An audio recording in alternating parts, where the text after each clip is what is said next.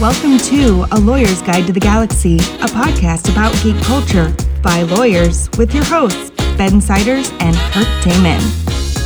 And welcome back to A Lawyer's Guide to the Galaxy, the podcast that asks interesting questions that don't have any answers with your host, Ben Siders, that's me, and the other guy is Kirk Damon. That's Kirk, as in the Captain of the Enterprise. We are intellectual property lawyers and certified geeks practicing law in St. Louis, Missouri. You can find me, Ben, on Twitter at Benjamin Siders, and you can find Kirk at KirkDMN. You can follow this podcast on Twitter at LGGPod, and you can find all this information on our website, lggpodcast.com, now with new branding. Actually, I put that up a couple weeks ago, so it's been there for a while, but I think we forgot to mention it. Yep, I also have to plug the fact that, you know, the Captain of the Enterprise has now been to space. Yes, so, at long last. Well, I thank you to one and all for keeping up with the various Edamame episodes while we continue to try to get new content out to you. Today is that new content, and boy, do we have a humdinger. We've been wanting to do this episode for like 3 weeks because it's so interesting. Yeah, we discovered this. I don't remember how we discovered it. I think I saw it on one of our news feeds about IP law things. News feeds, I believe. And I think I sent it to Kirk, and I was like, okay, we have to cover this. But it sort of required a little bit of groundwork laying with some other topics, and we had Google v. Oracle, which, as you'll find out, plays into this a little bit. So the issue is basically is a copyright episode, and probably the last of our nuts and bolts theme, where we kind of get down into the details of how these things work. And this episode was inspired by a real life event, and we'll link to an article about this. But the story was broken by, we think, a Cory Doctorow, who, if you don't know who that is, look him up. He's an acclaimed fiction author. He's somebody you should know about. I'm going to warn you, he is a little hostile towards IP rights in general, at least the way that they work now. And he has historically been a big supporter, an advocate for file sharing and things like that. So if you don't know who he is and you like this kind of stuff, you should know who he is. So go look him up.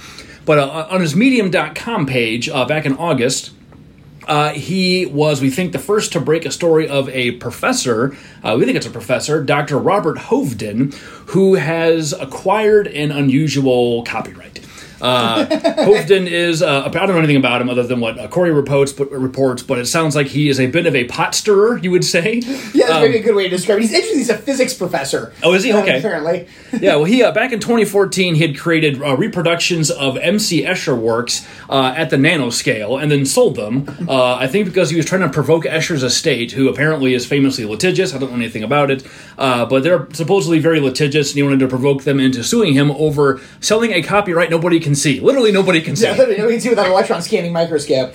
I don't think that actually happened, although I do think it annoyed the Escher estate. So Dr. Hovden's latest trick is that he has acquired a copyright registration on his Magic: The Gathering deck, which, according to Cory Doctorow, Hovden has said he might try to use to prohibit other players from playing his deck in tournaments. So, Kirk, this is a relatively simple thing. I copyrighted my Magic: The Gathering deck, but what a doctrinal, chaotic mess. Yes.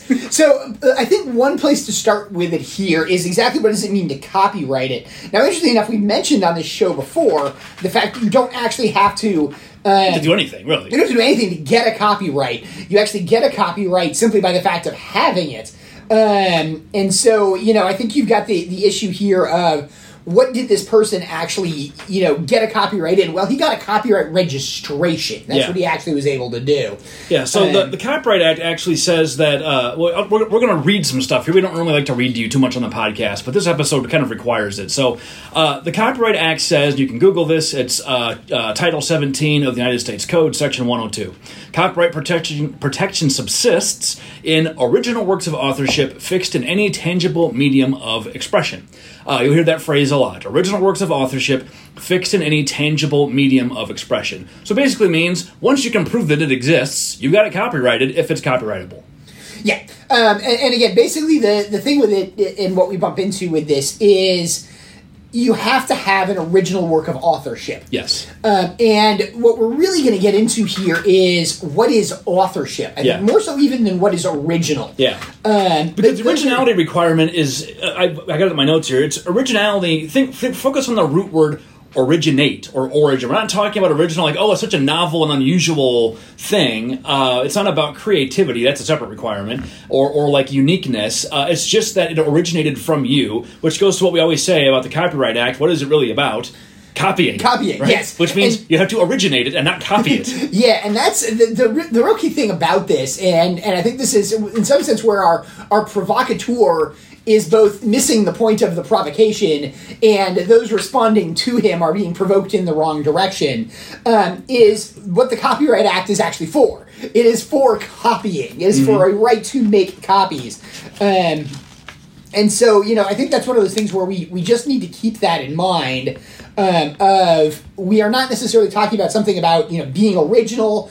About being the sort of, you know, like original, being a creative, being unique, and anything like that. And no one's ever done anything like this before. It's not that it was what it is. It's just simply that you are the first one to come up with this work. It originated from you. And we often say, like, if you had two people who sat and independently created an identical book, word for word, and both were completely original works, you know, just by pure coincidence, they would both separately own copyrights to their copy. It would still be, I think, illegal or be a violation to copy the other person's version, but it would not be illegal to copy your own version, even though they're identical. Yeah, because it's about copying. So that's kind of a thought exercise we use. I don't know if that's actually how the courts will deal with that. We've never seen that before. Yeah, but the idea is that, the thing about it is that vanishingly rare. I mean, the idea that you could actually simultaneously produce the same work, you know, in anything which has sufficient originality to be entitled to copyright is vanishingly small. I mean, that's the you know, counting the grains of sand on the beach type of argument. So actually, a quick anecdote here. When I was a kid, I was really into Garfield comics. My dad had bought me... I'm usually into Garfield comics now. I bought all the books for my kids. They've just finished book 71.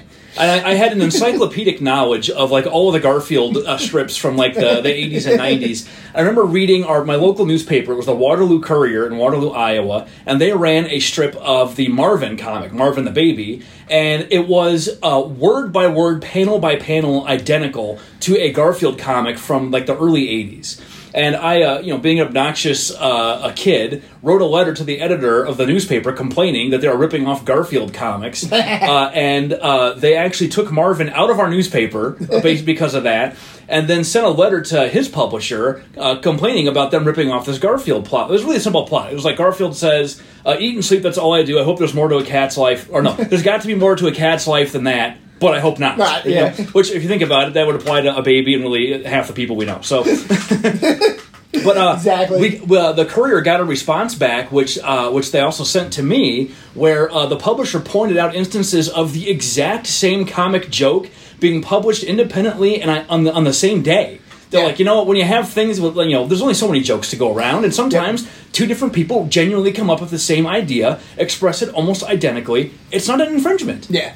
I'm trying to think which artist it is, and it's, unfortunately I can't remember if it was in Bloom County or if it was in Doonesbury, but it's one that I had from the 80s, and the guy actually pointed out that the fact that he'd done this same joke, like 7 years apart, and hadn't realized he'd done the same joke. And then there was another one where they'd done a similar, and again, it was like a Doonesbury strip had done a Bloom County strip or something along those lines, where that same kind of thing happened. And part of it's just, it's the same joke, but they're different characters, they're slightly different wording, almost what's more is a baby's life, cat's life, you know, stuff like that. They're very similar in a lot of ways. My dog's not all that dissimilar from them either, for that matter. So that's what we mean by original. It's about origination and not copying. It's not about being super creative. That said, creativity is also a requirement. To have in a copyright, the thing you make must have this, they call it the threshold of creativity. It must have at least a little tiny bit, more than none. So I always give the example of like a yardstick. If I tried to copyright a yardstick, they'd say no for several reasons. One, it's not eligible for copyright protection. But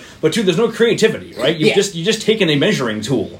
The common phrase that I've heard always in conjecture is modicum of originality. Yes. So you can't copyright something which is completely unoriginal. So we bumped into it in the idea that, like, hey, short phrases can't be copyrighted because they're not considered sufficiently original. Single words, generally not. You bump into, like, one, we've encountered in conjecture is, like, if you say artworks that are based upon something else. Yeah. So it's an art that, the examples like these found artworks where they say, hey, I have this urinal, and the fact that I place it in a museum makes it an artwork. You bump into it and say, does that have sufficient originality to actually be copyrighted? Because you haven't done anything other than place it in a museum. Now, one could argue that the act of placing it in the museum is the act of originality and therefore subject to copyright. There's nothing wrong with that. It's a perfectly reasonable argument. But it's then if somebody else takes the same urinal and puts it in a museum in the bathroom, what does that mean?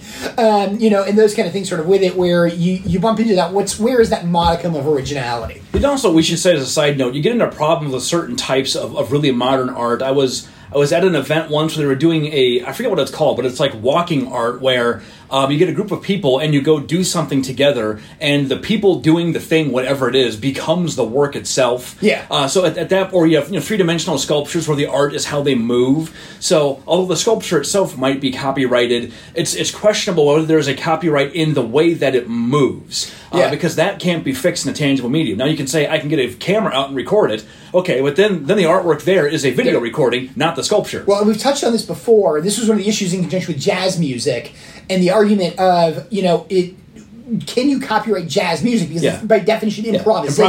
Improvisational art, yeah. But as soon as you record it, you can obviously get it in the recording, but then it's arguably no longer jazz. Yeah. And so you bump into those types of, questions. I mean, they're philosophical questions in some respects. But you do bump into the idea that, you need this modicum of originality, and you need it to be in fixed form. So you need it to be something which is fixed. So let's talk about Hovden's deck. Does it pass these tests? Is it original? Well, first off, we need to mention this is what they call a copyright in a collective work. Yep. And I think it's important to point out the fact that there is a copyright in a collective work. And what a collective work is the fact that you took other works and you put them together in a particular way. Technically, we call it a compilation, usually. A compilation. In the Copyright Act. The thing about it is it's, you think about the real basis of this, a collection of short stories by other authors. Yeah. A newspaper. Magazines. Those types of things with it. These are things where the editor is the author in many respects. And so it's about the selection and arrangement. What am I going to include? Yeah. What am I going to exclude? Is there creativity involved in coming up with basically the list of things? Yeah. And that's I think the general acceptance is yes, there is. Yes. You've had this with it. And so it's entitled to copyright to say, if I generate the same collection of short stories as somebody else and I do so by copying, I have infringed a copyright by putting their short stories together. Now, I've also infringed the copyright in the stories themselves. Mm-hmm. So there's multiple copyrights that are playing out here. But part of it is the idea that there's this copyright in the physical compilation. And this is where you get copyrights in things like a phone book, where you can look at it and say there's no copyright in the underlying phone numbers, even the fact that they're arranged in alphabetical orders. Names, addresses, it's all just data. Yeah, but you can still kind of copyright on somebody who photocopies a page out of the phone book because it's identical and it's copied all the arrangement, it's copied everything else in conjunction with it. So that's what this is a copyright in a compilation. So the key to keep in mind, he owns none of the copyrights in the cards. I mean, and anybody who knows Magic cards knows these cards all have art on them. They are themselves compilations, typically. Yeah, they are themselves compilations because they have rules and art and everything else, on them. And so, that's an aspect of this, that you've got to deal with. He's basically saying, I have the copyright in the compilation of the particular cards in the deck. So does the compilation involve, we'll start with creativity, that's the easy one. Threshold creativity, I think without a doubt it makes threshold creativity. Again, this is a low threshold. Creativity is a low threshold. The uniqueness of putting the decks together. Now, you do get into a question of, is it functional because it is a playing card deck? We're going to get to that. We're going to get to that in a minute. But let's get to the idea of, from the idea of it being just a compilation. Is the selection and arrangement creative? I would say definitely. It definitely is, And then, is it original? And that's a harder question to answer because we don't actually know if he based this deck on somebody else's deck or how he came up with it. He talks about the idea of using this deck and there's some discussion of him wanting to insert this deck for purposes of tournaments. One is to wonder whether or not he actually created the deck. And so is he actually the author here? That could present a future problem that's nowhere, we can't know. Yeah. Because unfortunately that's something that is only in his head as to what it is. But let's assume he did create the actual deck. He was the first person to put this particular group of, and I can't remember how many cards are in a Magic deck. Is it 60? I think you have between 30 and 60. 30, I haven't played in ages. I haven't played in ages either, and it's one of those things where it's I can't remember what the number of cards is. But obviously, let's assume that he is the only person to have put all this collection of cards in, and it's not based upon somebody else's deck that might be a slight variation. Yeah. It truly is something that's completely new. So I think let's start with that. And so we have to also assume that he didn't do something like, like use a random number generator to pick them at random. That would probably not be enough for the creativity. Well, the originality maybe, with the creativity threshold, no. Probably not, because again, it's also not him as the author. Yeah, then you get into the monkey selfie situation. Yeah, so it depends on how he did this. Let's just assume that he sat down, he knows how to play Magic, and he was like, here's the strategy, here's how I want to win, and here's the cards I'm going to select, and it's not based on somebody else's deck. It's not based on somebody else's deck. We're going to say, again, we're making a lot of assumptions here, but they're assumptions which...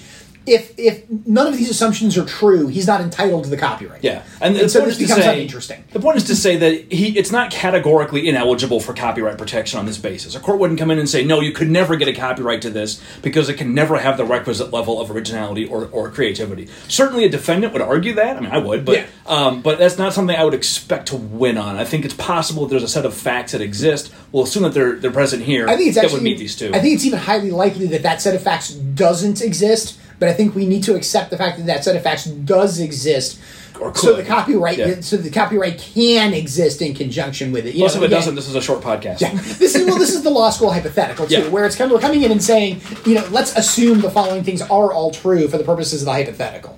Okay, so we'll assume he's eligible. Let's see if the work that he's got is actually in the category of things you can copyright. This is in, I think, that same chapter, Title 17, USC Section 102. Google it, you'll find it, where they list the 9 categories of things you can copyright. There's actually a 10th the 8 categories. There is a 10th called Vessel Hull Design Registrations, which I've never once... Well, that's relatively new, too. Yeah. So it is, but yeah, you can actually copyright the design of a vessel hull. Not the blueprint of it, but the physical hull itself. So, number 1, literary works. Is the collection a literary work? I would say no. It's got literary elements to it. I guess. So I guess if you made the list, we're going to get into this too, which is what exactly is the copyright. But at least on the face, the list of cards is just a set of identifying the card. It's not really a literary work. And this is where I think it's important to say is, what are we saying the copyright is? Is it the list of cards, or is it the deck of cards? The collection, yeah. And so when you really say it's a collection, it really means the deck of cards. Yeah. And I think that's an issue of it. Because the list would just be something he sat down and wrote. Yes. And you wouldn't even need to have an access to the deck to write down a list. You just have to know what the cards are. So we're going to assume that the copyright is the deck itself and not like a written list of the cards. Yeah. Okay, so not a literary work. Number 2, musical works. Clearly not. Clearly not. Number 3, dramatic works. Clearly not. No. Number 4, pantomimes and choreographic works. Nope. Number 5, pictorial, graphic, and sculptural works. Probably its best argument. Yeah. I mean, the cards are. The deck itself, I guess you'd say, is. But as we're going to find out in a second, he doesn't actually own, even under the compilation, any of that stuff. So yeah, well, the compilation thing I think we've got here is we'd say it's arguably a compilation of pictorial graphic, and sculptural works. Yeah. 6, motion picture and audiovisual works. No. 7, sound recording. No. 8, architectural. No. And vehicle hull, obviously not. Yeah.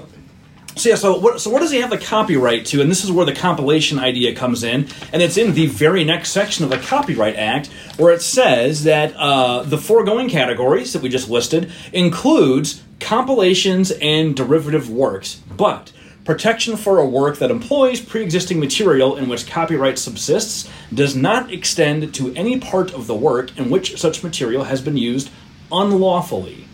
Well, I don't think you could argue that putting together the deck is unlawful. That's exactly what you're supposed to do with the cards. I mean, there's no question that that's authorized by whoever it is now that gets it. Is it Wizards of the Coast still? I'm sure the Wizards of the Coast it still is, what the parent entity is called, but let's assume that that's who it is. And then Section B, more interesting, the copyright for a compilation extends only to the material contributed by the author of the compilation and is distinguished from the pre-existing material employed in the work. So what this is saying is it's acknowledging that he does not own the copyright to any of the cards or any of the elements on the cards, only to his compilation. Well, Kirk, we just said the compilation is just the deck, so what else is there? Now it gets interesting. And this is, I think, the thing we've got for it.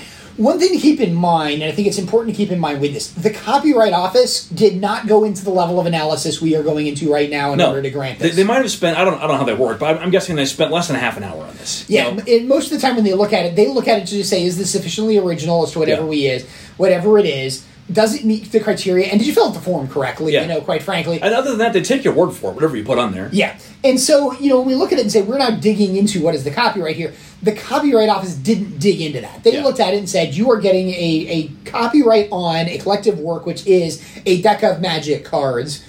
that meets the criteria, we're done. So they didn't necessarily look into what is the copyright on. What is that? And that's what we're going to dig into right now is, you know, what is that copyright on? It's easier to understand the compilation in a more traditional medium where you've got a newspaper where you have font size, selection, arrangement, where order you put the articles in, where you break them to put, you know, continued on page 5. The same with the magazine. It's a lot easier to see the creative choices that go into how you put together the compilation or something like a website, you know, where there's like a layout element of it as well. But here, this is more like just like a top 10 list, you know? Yeah, and the biggest problem we bump into is and some of it's not even what's his registration. If I was to register a newspaper page as a compilation, I'm not going to give you a listing of articles. I'm going to send you the actual newspaper page. Yeah. And so, you know, from that point of view, I kind of look at it and say, well, again, what is it that has this in it? What is this work in?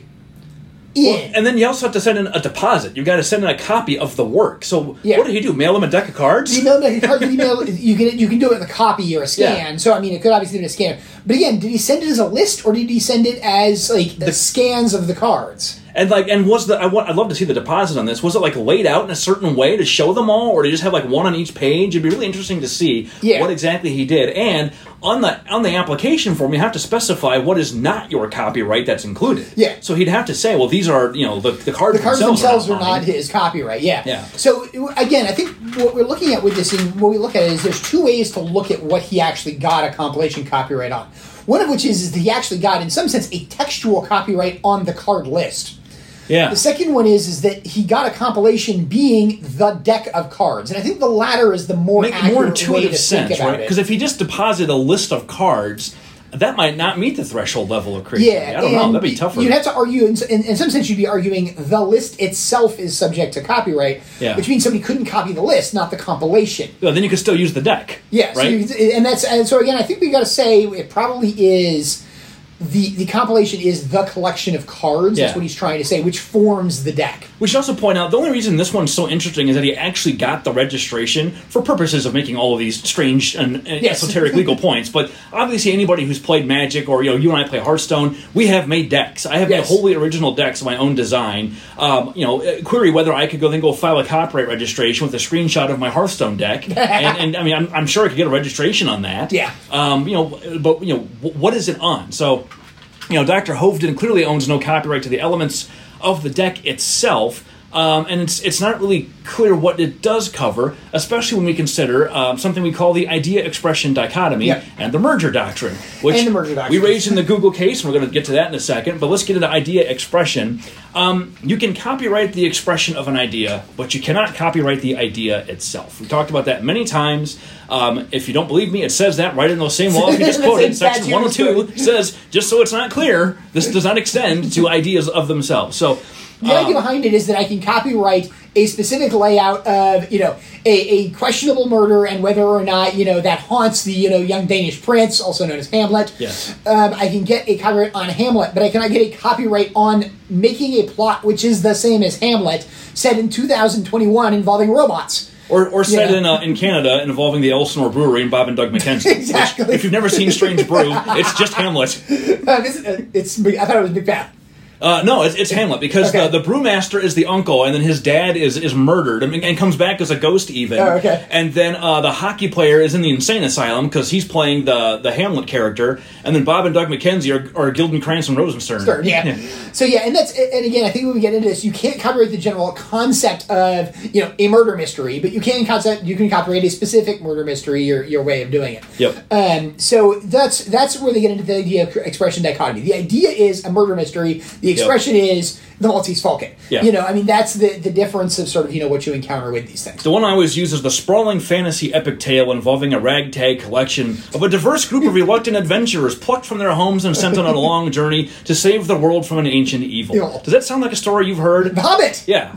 And Lord of the Rings, Dragonlance, The Wheel of Time, Game of Thrones, The Dark Tower. I mean, we go on and on and on. That's just what I thought of, you know, while I was writing this thing down. So nobody owns that idea. Everybody can tell that story. So, but what do you do when the expression that you've got is really the only way to express the idea? And there's no other way. So if somebody has a particular expression copyrighted, basically, effectively, nobody else can express it. That seems to be the situation here. Once he says, well, I have the idea for this deck and I own the copyright, well, the idea and the expression are basically the same thing, aren't they? Yeah, and that's where we now get into this sort of merger doctrine. Yes. And the idea that if we start looking at it and saying, hey, you really can't say the expression and the idea are separate, you have what's called merger. And when you get into merger, it says you can't copyright a merger because you can't copyright the idea. Yes. You can only copyright the expression. And that even applies to things that do have copyrightable elements. You can't copyright the parts that are merged together with the expression. Yeah. And so now we get into, well, then again, what did he copyright? You know, what is not the idea here? What is not the idea of the deck? If you contemplate what a Magic the Gathering deck is, obviously a Magic the Gathering deck has... you know, concepts of you make cards that work together, mm-hmm. that are designed to, you know, fight in a particular way. Yeah. When, you know, there's synergies and they make each other stronger. Yeah. Anybody who does anything in a strategy guide for any kind of, you know, card game knows that this is what is the, you know, there are podcasts that go into this on Magic, I'm certain, yeah. you know, of how to do this in conjunction with decks. So, you know, we get into the idea that, you know, what, again, what are we copywriting? Yeah, and it seems to me like there would be a strong argument here that this is a merger case. The expression and the idea are one and the same thing. There's no other way to express this, you know, because they're just one and the same. It's that simple. So if that's the case, you have a defense. And again, the Copyright Office does not look into the merger doctrine when they look at these things for the most part. No. That's something that gets sorted out in litigation. And part of it's because they can't. You know, They don't necessarily know the environment in which this exists. They see just the cards, and so they don't necessarily know that, you know, oh, this means there is no other way to do this. Yeah, exactly right. And there's one other related doctrine that Kirk alluded to earlier, the functionality doctrine. You can't copyright something that is what we call the useful arts as opposed to the fine arts or functional elements. If the function and expressive elements also merge into one, you again have no copyright. And the classic example of this in law school textbooks is a designer belt buckle case from the 70s where the argument was made that the design and the function are one. The belt buckle is the claimed copyright, and a belt buckle is obviously functional. It holds your belt on, which holds your pants up. So, you know, they merge together. More recently, we had the cheerleader uniform case, which kind of addressed a circuit split in how the merger doctrine is applied. It's kind of a nuanced case, but the bottom line is Judge Thomas, who Kirk and I often give plaudits for seemingly being the only justice that really dives into these IP issues, the way we do at least, he wrote the majority opinion, and it made a lot of sense. He said, the design on the uniform is just a uniform-shaped design, but it does not merge with the utility. They're not claiming to own the fact that there are armholes. They're just saying that it's the design of our uniform, and they give the example of painting the top of a guitar. Okay, I can separate it from the guitar. It is physically separable. Yeah. You just have a guitar-shaped design. Likewise, I can physically separate the appearance of the cheerleader uniform from a physical uniform. Yeah. It's proven by the fact that there were images of it submitted in the case. Yeah, you know? Well, and even in the fact that you get into like the idea of a guitar, guitars can have different shapes. Yes, you know, and do on a regular basis. I mean, there are plenty of famous guitar shapes. My son has discovered from my old PlayStation Guitar Hero, mm-hmm. And you know they have crazy shapes of guitars. The flying in there, V, you know? All that stuff. Well, you have the traditional ones that are actually like real guitars. They have things like the scythe, you know, just, you know, crazy fun, you know, and stuff like that. So it's one of those things where I think you can really look at it and say there is this idea of separation. The Supreme Court in that cheerleader uniform case is one of the most recent cases on it, and recognized that you can separate it. When we get into the idea of a music deck, of a match deck again, we look at it and say, is there anything here which can be separated? Yeah, how would you separate the functionality of the deck from the expression of what it is? Now, part of it I think you can get into, and it's the nature of the deck, I'm trying to know what he called it. I think it was Angels and Demons? Yeah. Which is also a Dan Brown novel, I believe. Yeah, it is. But I think when you get into the idea of, you know, it being called Angels and Demons, it being something associated with it, there is a functionality in conjunction with the... but the magic rules, basically, rules, but it's also the idea of saying if you're going to be Angels and Demons, there are cards in Magic which are going to have similar abilities. Mm-hmm. You're now selecting to use the angel version, you know, the Sarah Angel uses an example, as opposed to a card that has a similar ability to that. And I think particularly in Magic, I don't know, again, I haven't played Magic for a long time, but it's one of those things where, you know, there's oftentimes, and we know it in Hearthstone, there may be two cards which are functionally identical. Yeah. It's just because of the nature of this one's in type 1, this one's in type 2, the one in type 1 is no longer reusable in type 2. They want that particular card, so they create a new one in type 2. New version. Well, then eventually that new version cycles into type 1. The two cards are literally interchangeable. Yep. At that point, which one do you want to use? So you can get into the idea that there's those things where, you know, yes, there's some choices here that may relate to the fact that I chose an angel card as opposed to, you know, random flying phantom that has the same ability. Yeah. And I didn't look at the deck. It's possible that he selected the deck based on artistic considerations as opposed to gameplay considerations, which would weaken the functionality argument where you would say, no, I'm really just selecting an arrangement of cards based on an artistic theme as opposed to a gameplay theme. That might help get around it. But then I think if you went to try to enforce it in a tournament, you'd run into trouble. Yeah. Yeah. And I think you definitely get into, you know, sort of... I think you sort of get into things where you get into this now where is the gameplay of this versus the artistic selection of cards. Yeah, because absent the rules of Magic, a lot of what's on the cards doesn't really mean anything in isolation. Yeah, you know, like the mana cost doesn't really matter. It's text that only has function within the context of the game. So if you're not actually playing the deck, now are we in a situation where you only have a copyright to the deck when it's not being played? Yeah, and you get into something where, like, a rule, like, and the example for, like, a Magic deck, especially in early cards, and again, I'm trying to come up with one of the abilities, but I think one of the abilities was First Strike, if I remember correctly.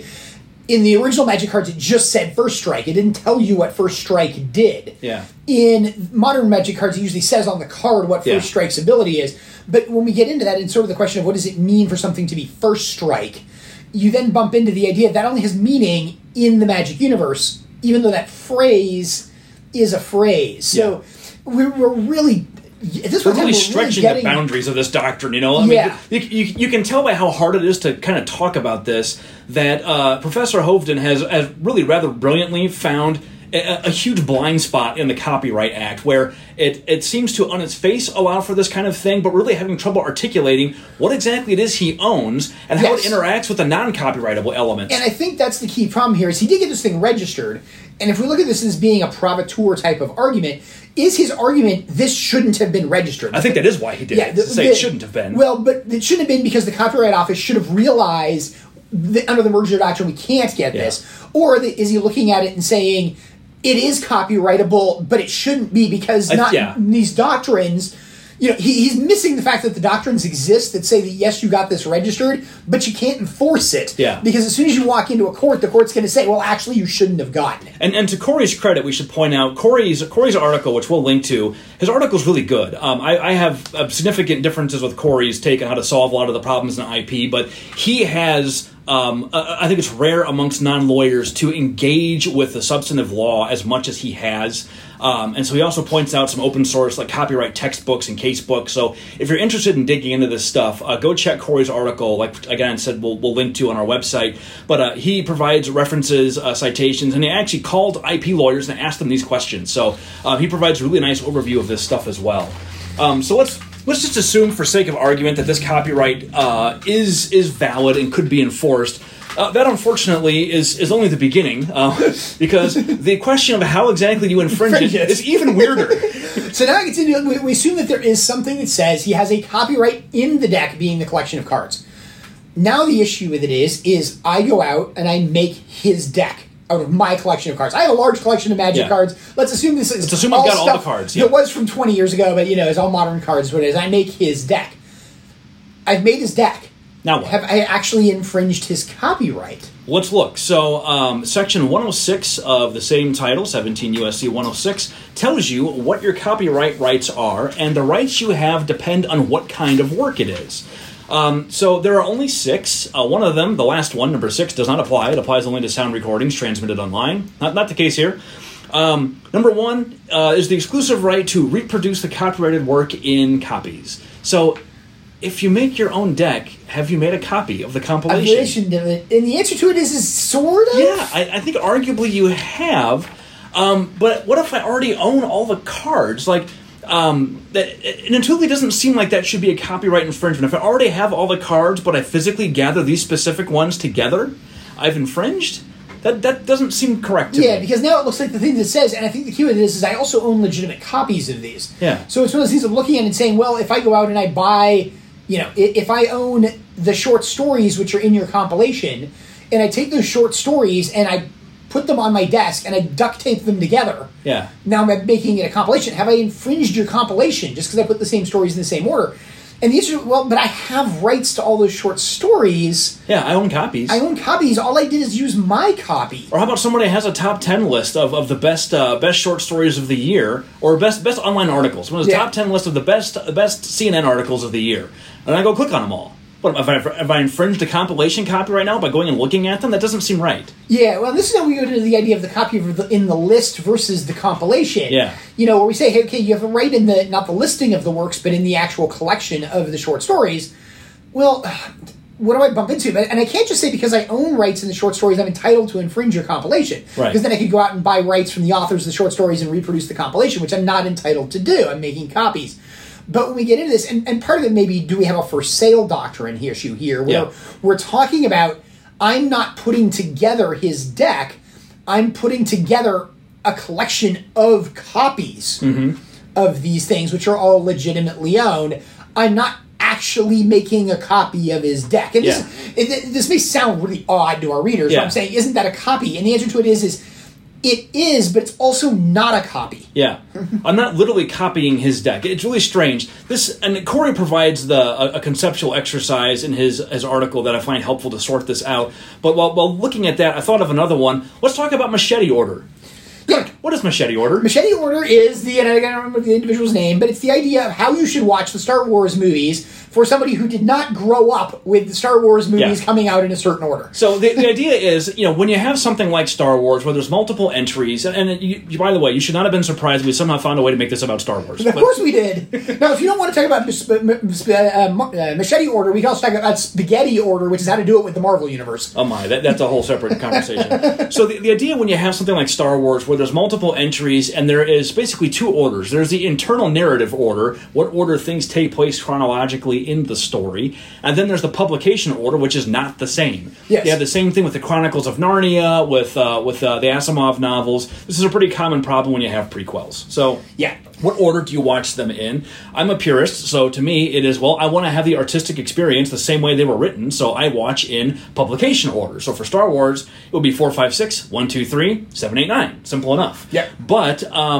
Machete, that's his online handle, I forget what his real name is, poses the argument that there's actually a better way to watch these. Well, and the key thing about watching them, and I think that this is the key aspect of this, is when we watch Star Wars in conjunction with it, at the end of Empire Strikes Back, we did not know whether or not Darth Vader was Luke's father. We don't know. It's one of the biggest cliffhangers, and then we find out in Episode 6. And Machete's point is, if you watch in publication order, then you find out in 6, then you go back and watch 1, 2, and 3, but you already know whether or not, you know, so you already know who Anakin is. We've already seen it, and we already knew that, and in some sense, 1, 2, and 3 are intended to be that way. Yep.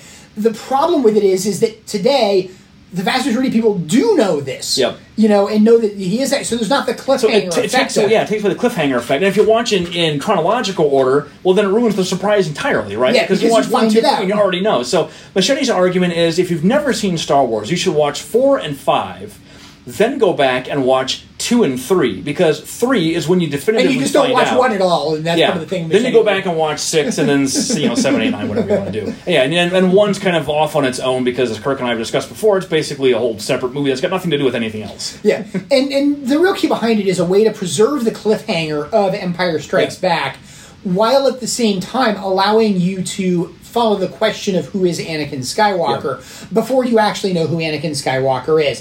And the thing with Machete Order, just, you know, I actually did watch the movies with my kids in Machete Order, who already knew, you know, prior to it that Luke was the thing. And they understood why we did it, but they didn't particularly like it. I think they would have preferred to actually watch them in chronological order, quite frankly. There's, by the way, a whole genre of YouTube videos of Gen X dads having their kids watching Machete Order and recording their reaction when they get to that scene in Empire. And the reactions vary from complete indifference to sobbing. So if you want to entertain yourself at the expense of children, there's something for you to do. You'll waste an entire Saturday on this. Okay, so Machete Order is kind of similar to this deck thing, right? We're just picking out a list of movies and what order to watch them in. Yeah. So if I own all 9 of the Star Wars movies plus Rogue One and Solo, so I got 11 of these. I've got them all sitting on DVDs on my shelf. So what? I can't just pick them out and put them in this order on my shelf because now I've infringed the copyright in Machete Order? Well, and a good example of this, actually, in some sense, if you go on Disney Plus, they go through like Clone Wars and here's the essential Ahsoka Tano episodes. Yeah. Well, that's a compilation. Yeah. You know, so we can look at it and say, you know, these kind of things exist. Now, we look at the one and say, Disney having that combination there, that is a compilation. They, again, arguably own a copyright in. They own the copyrights in all of the movies, too. So that's going to become, you know, an issue here with this. But what does it mean to infringe the watching them in order versus the list of them being in order? Clearly nothing would stop me from just choosing to watch them in that order just because somebody else came up with it. Yeah. You know? So copyright wouldn't cover that. But it would just seems odd that there would be any copyright enforceable at all in the selection and arrangement itself. Because what does it cover, right? We're back to the merger doctrine. The mere existence of the order is itself the idea. Yeah. And the idea that somehow the order gives you a better story, too. I mean, that's, I think, some of the thing with it as well, is the reason why we're proposing Machete Order is the argument that it preserves aspects of the story which are otherwise not preserved. Yeah. So let's look at it. So we think reproduction probably unlikely to work. You know, merger doctrine would seem to kill it off, but even if it existed... you know, I guess on the face of it, it seems like making the deck would infringe maybe... but I think it would be a tough one to enforce. Yeah, I think that the real problem we get into in conjunction with this thing is this real question of how do you infringe this? Yeah. And again, the question with it is as well, the deck is also shuffled. So we're going to get to that. So one of the other rights is the public display right. So if I take my deck to a tournament, have I publicly displayed it? The deck is face down, and as Kirk said, it's shuffled. So is the copyright on an ordered list? Yeah. Because Machete Order, it's about the order, not just which movies. And now when we're talking about a deck, we're talking about the fact that it has no order. Now, a compilation does not have to have an order. Doesn't have to, right. You can have a compilation without the order. That is a perfectly acceptable sort of thing with it. But what you really are bumping into again now with this is what is the copyright on? If there's no order to the copyright... And it's just the collection. It's just the collection of those specific things... How do I infringe? If I have the deck, the only way for me to infringe this, there's two ways for me to infringe it. One, I write down the list. Yeah. Now, if I write down the list, one could argue that infringes the copyright in the list, but I have to have copied it. Maybe it's a derivative work, you know, something like that. And remember, I can't have come up with it independently. I have to have, done I have to have copied his list. Okay, there's something there. You know, if I physically copied his list, you know, I downloaded it and copied it. Okay, you know, there's something there. But if I make the deck... Did I copy the... What have I copied? Like, what have I copied? You know, again, what's the compilation? Well, then if you take it to a tournament, you know, I've got the deck, I have a copy there, it's in public, but I'm not displaying the compilation. But, you know, I mean, I get to all the... So over the course of playing, I'll turn over some of the cards, but this is so weird, right? Because... I'm not going to play all the cards. I'm probably not going to get to all the cards, and you're not going to see them all at once. So unless you're sitting there keeping track of it, how would you ever know if I actually displayed the entire compilation or not? Yeah. Or if I only displayed part of it, so it's a partial infringement? You're getting some really weird stuff here. Or even to get into a weird one, I have a card, one of the cards with it, I don't know what the deck is, I have a card with it which allows me to take a card back out of my graveyard and put it into my hand. Well, haven't I now put that work in twice? Or if I have a functionally equivalent card, but I'm using a custom card with fan art. Yeah, or I have a card which has a token, and I use a different token. Yeah. You know? The fan art's been a good example because a number of Magic cards have different artwork.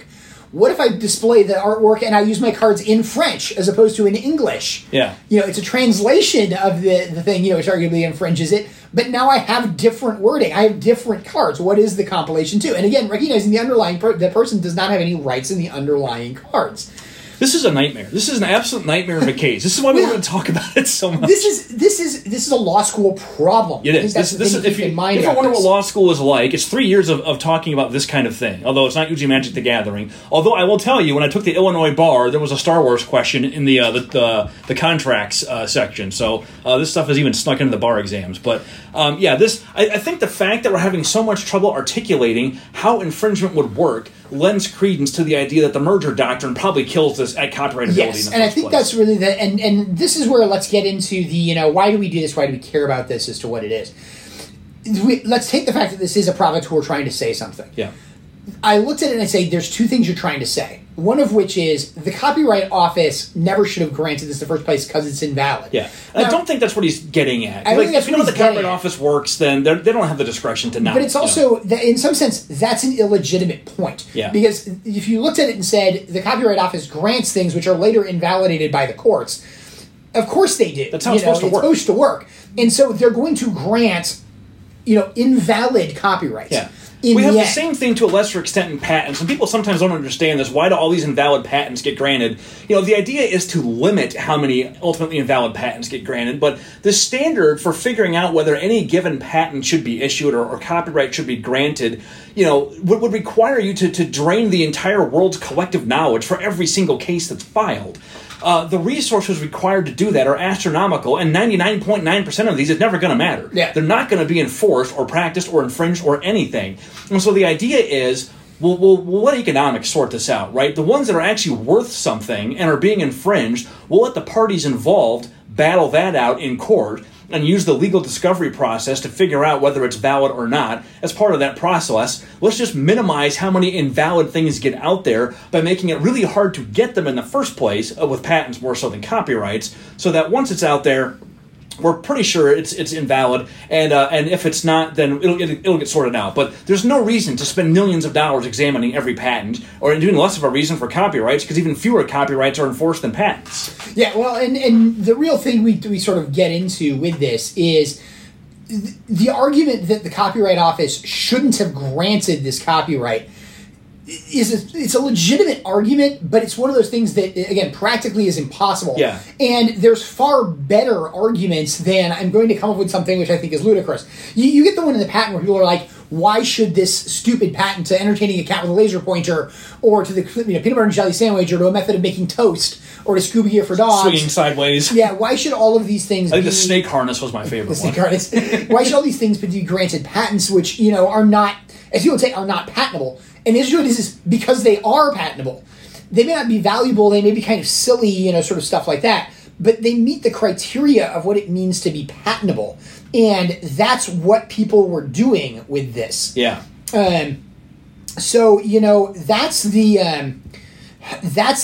thing that, again, I think we get into when we start talking about this is, again, it's one of the ideas to say, no, we're not...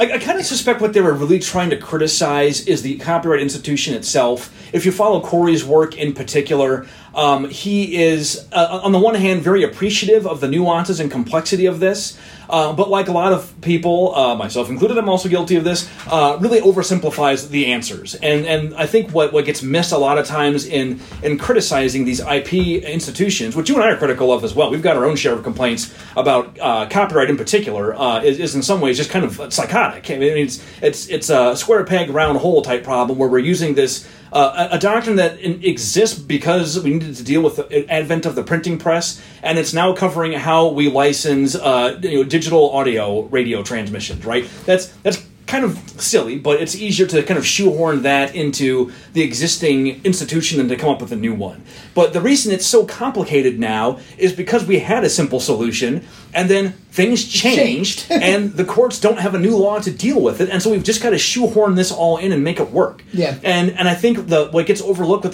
these solutions, why don't we just do X, is that might solve the problem we have right now, but when it's a whole new world 20 years from now with a whole new set of problems, you haven't anticipated how that's going to screw up today's solution. So It's really easy to come up with sort of a pithy, why don't we just do X, Y, Z? But it's because you don't have to confront what's going to happen in 30 years when it's a mess. And unfortunately, it's just the nature of the beast. This is how legislation works. You do your best to anticipate these things, but in the American legal system especially, where you have common law decisions, Congress relies more and more on courts to take the broadly worded language of these statutes and apply them in a rational, sane way, and to rely upon the adversarial system that we use in legal enforcement to suss out the best arguments either way and come up with something that's workable. And when they don't, that's what the appellate courts are for. And that's how we get to these really odd situations like this, where you can kind of sit on the sidelines and say, okay, but what about my Magic deck, yo? And there's really no good answer to it. Yeah, and I think that's the sort of biggest things we get into with this is how do we deal with this? Yeah. You know, if we look at it and say this copyright was granted, there is an argument to say it shouldn't have been granted. But the answer to it is that copyrights shouldn't be granted. They're done all the time. Yeah. And they're enforced by the courts. Is this situation grounds for copyright reform, or is this something that is never going to be enforced, but if it was, a court would hastily dispose on it on merger doctrine? Yeah, and it would be so easy to dispose of. You'd think so, right? It would never be an issue. Yeah. I guess that's the way I look at it is, great, we have this... we have this thing that got granted, but as much as he says, I did it to, enforce the incident, if he ever did bring this copyright suit, he would just simply lose. Yeah. I think that's what's going to happen here. So what we really look at and say is, great, this is a provocateur saying this shouldn't have been granted. At the same time, yes, it should. And the courts are going to do what they're going to do to it if it makes it to the courts, which is look at it and say, under merger doctrine, it'll be granted. Yeah. This is sort of that's not a bug, it's a feature. Working as intended, Yeah, working as intended is a good way to put it, I guess. Well, a final note, we're going to bring this back to Google v. Oracle. I'm going to post a link to the copyright circular that talks about how compilations work. It mentions in the circular that the compilation is the selection... organization, coordination, arrangement, whatever, of elements, not the elements itself. The copyright is the deck of cards, the concept of the deck of cards, but not the... not the art on the cards themselves. If you go back to our Google v. Oracle case, we mentioned this issue there, and the question of the API in Google v. Oracle was really not about whether something like the function math.cosine is copyrighted, but whether the selection, arrangement, or what we call in computers sequence, structure, and organization, the SSO, of copyright calls is itself copyrightable. And that's SSO is basically a type of compilation copyright. And the part that Kirk and I were a little alarmed about in that Supreme Court case was that the majority opinion really threw some cold water on the idea that an SSO to an API would ever be copyrightable at all. They stopped short of actually saying so, which Mr. Justice Thomas criticized them for. But they did express doubt about it. And, we mentioned that, in that episode, that the case really is about the SSO and the difference between a compilation copyright versus what would normally be a literary work for computer software, that difference really is the whole point of the entire case, and it seems to have been overlooked by virtually everybody. It's totally not part of the case, and parsing as the case goes fair use. Yeah. Which is the thing with it. I assume that's because it wasn't preserved or raised correctly at the lower courts or was disposed of there and deemed to be a weak argument for reasons that I haven't dug into yet. But every time I come back to this issue, this is what Google v. Oracle should have been about and wasn't. Yeah. And that's, you have to wonder if part of the reason why we're looking at this is this may have come about when Google v. Oracle was still to be decided. It's probably potentially when you have filed for the copyright registration here. Yeah. It's part of what this is to point out the fact that you can get copyright on a very narrow form of SSO. Yep. And there should be some enforceability even in this, in this case, looking at that this is probably thinner than what Oracle had. Yeah. Arguably this copyright in the deck is thinner than the argument in the SSO that Oracle has. Oh, absolutely. The deck here, there's nothing original in it in terms of adding anything other than the selection of the works. But with the Oracle case, Sun had to name all these functions. They had to pick out where they go. You can separate the expression from the function. Google did it because they copied it before they had their own system written. So clearly they could separate it. So it's, I think the copyright in Google v. Oracle is a much stronger case of copyright eligibility. And that's one of the reasons why I was grateful, I guess, that the Supreme Court there did not hold that, an API is categorically not copyright eligible. It'll be interesting to see if courts look at it from that point of view, and if when we get around to that issue, which I think is going to be raised, we're going to eventually have a case. It comes back to the question of, can you ever copyright an API? Google v. Oracle did not answer it for us, but we're going to have a situation like this. We're going to have software companies that start filing copyright registrations just on their header files, just on their APIs, and they're going to get one the same way that Dr. Hovden did here. But as we just discussed, doesn't necessarily mean they're going to hold up. Now, another piece of this, and another thing to sort of as well keep in mind about the idea of getting these copyrights as to what it is is what does it really mean to get the copyright? And again, I sort of started here at this point. They got a registration. He got a registration. Technically, if you can have a copyright in a Magic deck, we all get one every time we make the Magic deck. Yeah. That's exactly right. The registration is kind of a ministerial prerequisite to file a lawsuit. It gets you some extra procedural rights. But, you know, in terms of the substantive copyright itself, if that is copyrightable, then everybody owns a copyright to all their Magic decks. And if you've ever played a game like this, lots of different people independently come up with the same deck ideas. Yeah. Or you swap cards out. You know, everybody knows what teching is. You know, you're going to swap cards out to play against a certain type of deck in a tournament or something like that. So are those all derivative works? Like, this all goes back to this isn't really a copyright. And that's where, again, I think we get into the fact that it's, you know, we look at this and say he got a copyright, and the answer to it is no, he got a registration. Yeah. Because we have an overworked bureaucracy that can't look into complicated legal issues. Like this. That are for the courts and for people like us on podcasts. Because there's no reason to, right? I mean, how many people could file silly things like this? And how much money would be wasted going through and doing all this legal analysis and also possibly still getting it wrong? I mean, as we've discussed here, it's not clear what the answer is. We think merger probably kills this, but by no means is that a certainty. Yeah, we're not judges. I mean, if we would have to be the judge this case comes in front of, we would have to have that finding, and then that would not be reversed on appeal for it to be accurate.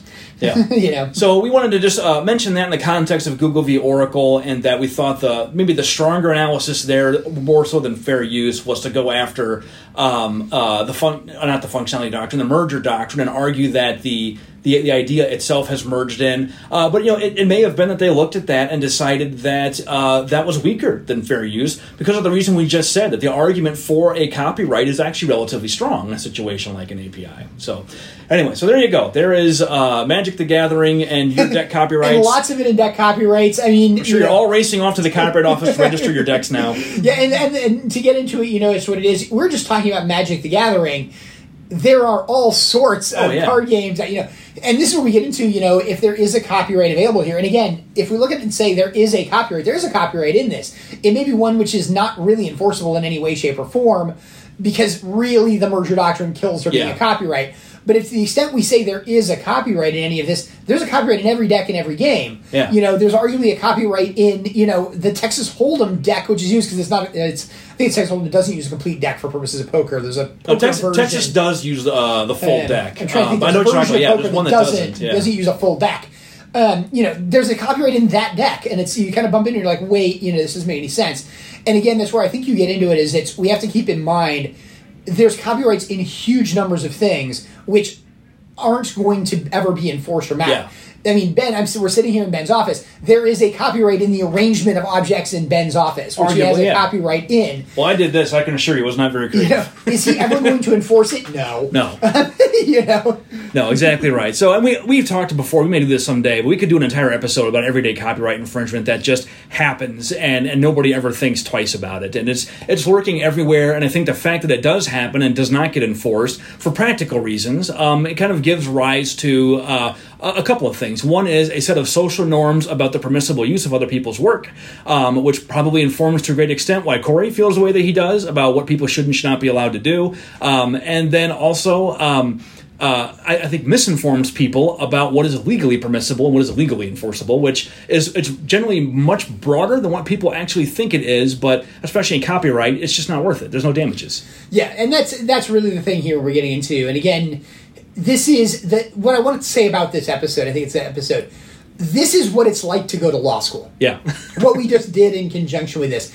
At law school, you get into arguments like this, and basically... They manufacture ridiculous fact patterns, you know. And you purposely manufacture ridiculous fact patterns because they're what's interesting and stuff like that. So this is... We have manufactured a fact pattern for the purposes of discussing this and discussing what does merger doctrine really mean, what do these things really mean. Practical reality, you're not going to encounter it. Now, yes, you get provocateurs, you get people who do the kind of thing where it says... Yes, we're going to make this an issue because we can. Yeah, which is super fun for us. Which is super fun for us, and hopefully super fun for you guys. But again, from a practical point of view, I will be stunned if he ever tries to bring a copyright suit against anybody in their Magic deck as to what it is. The next stage of this would be, if you're talking a true provocateur, is somebody who's like on a grand tournament scheme needs to make this deck and bring it to a grand tournament in flagrant violation of his copyright. He file for a TRO and see if he comes after him. That's the equivalent of the Escher estate here, but now coming out in the other direction and basically saying, you're the copyright holder. Are you going to come after me, or are you going to admit that you don't have a case? And so, it's interesting and it's fun to do this. But ultimately what we're talking about here is this is probably something where the system is working as intended. The fact that the copyright was granted, the copyright registration was granted, really doesn't mean anything. This is something the courts would have to. It's a judicial doctrine. Yeah. And the courts are probably never going to answer this question because it's probably never going to make it to the courts. Yep. Because, at least in our opinions, it's pretty clear how this falls. Yeah. And even if it did, if the whole point of this is to illustrate the absurdity of this type of copyright, you may have a standing problem. Is there a real case or controversy? Yeah, exactly. Well, again, he doesn't own the copyright. He doesn't have it. At least, assert it, as to, whatever we have there. Okay, so that's all for that one. We are going to continue to do what we've been doing here as far as new content, trying to get at least weekly content of some type out to you, sprinkled in with some of these more traditional episodes with the two of us. We've actually got quite a lot of material to work with. It's just been difficult to get it all scheduled up. So it's still not being in the office 5 days a week issue. We were going to record this on Tuesday, and we had to punt to Thursday due to reasons. So I want to, just as a general note for you, gentle listener, our last few months have been incredible in terms of listens and downloads. So please keep doing what you do. And I also want to give a shout out to whoever the lunatics are in Belgium that are listening. An enormous number of listens from Belgium over the last several months. So hello, Brussels. We see you. If you like what you hear, please go to your favorite platform and give us a review. We are doing something that is creative here, and when you're in the creative arts, you want to maximize your audience and get as many people in front of it as possible, or the other way around. So reviews are a big driver of what helps the other 100 people who want to listen to this find us. So let's find those people, or at least the other dozen. Yes, and send us your questions, comments, remarks. We do read them all, and if you're lucky, you will be featured on this podcast and become famous too. Like we said, literally dozens of people. All right, so that's all for today. We'll see you next time. Lauren, play us out. The views expressed by the participants of this program are their own and do not represent the views of, nor are they endorsed by, Lewis Rice, LLC, its officers, directors, employees, agents, representatives, shareholders, and subsidiaries. None of the content should be considered legal advice. As always, consult a lawyer. This podcast was produced and recorded in St. Louis, Missouri.